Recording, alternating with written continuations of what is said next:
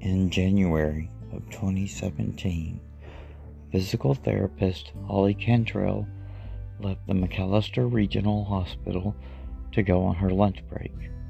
She was seen on CCTV footage getting into a truck with a man named Cody Ketchum, who allegedly she had been having an affair with.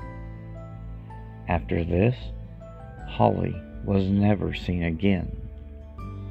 Over time, items belonging to Holly would be discovered, and then a year later, her family would come across human remains, and then it would take until February of 2020 until they were identified as belonging to Holly.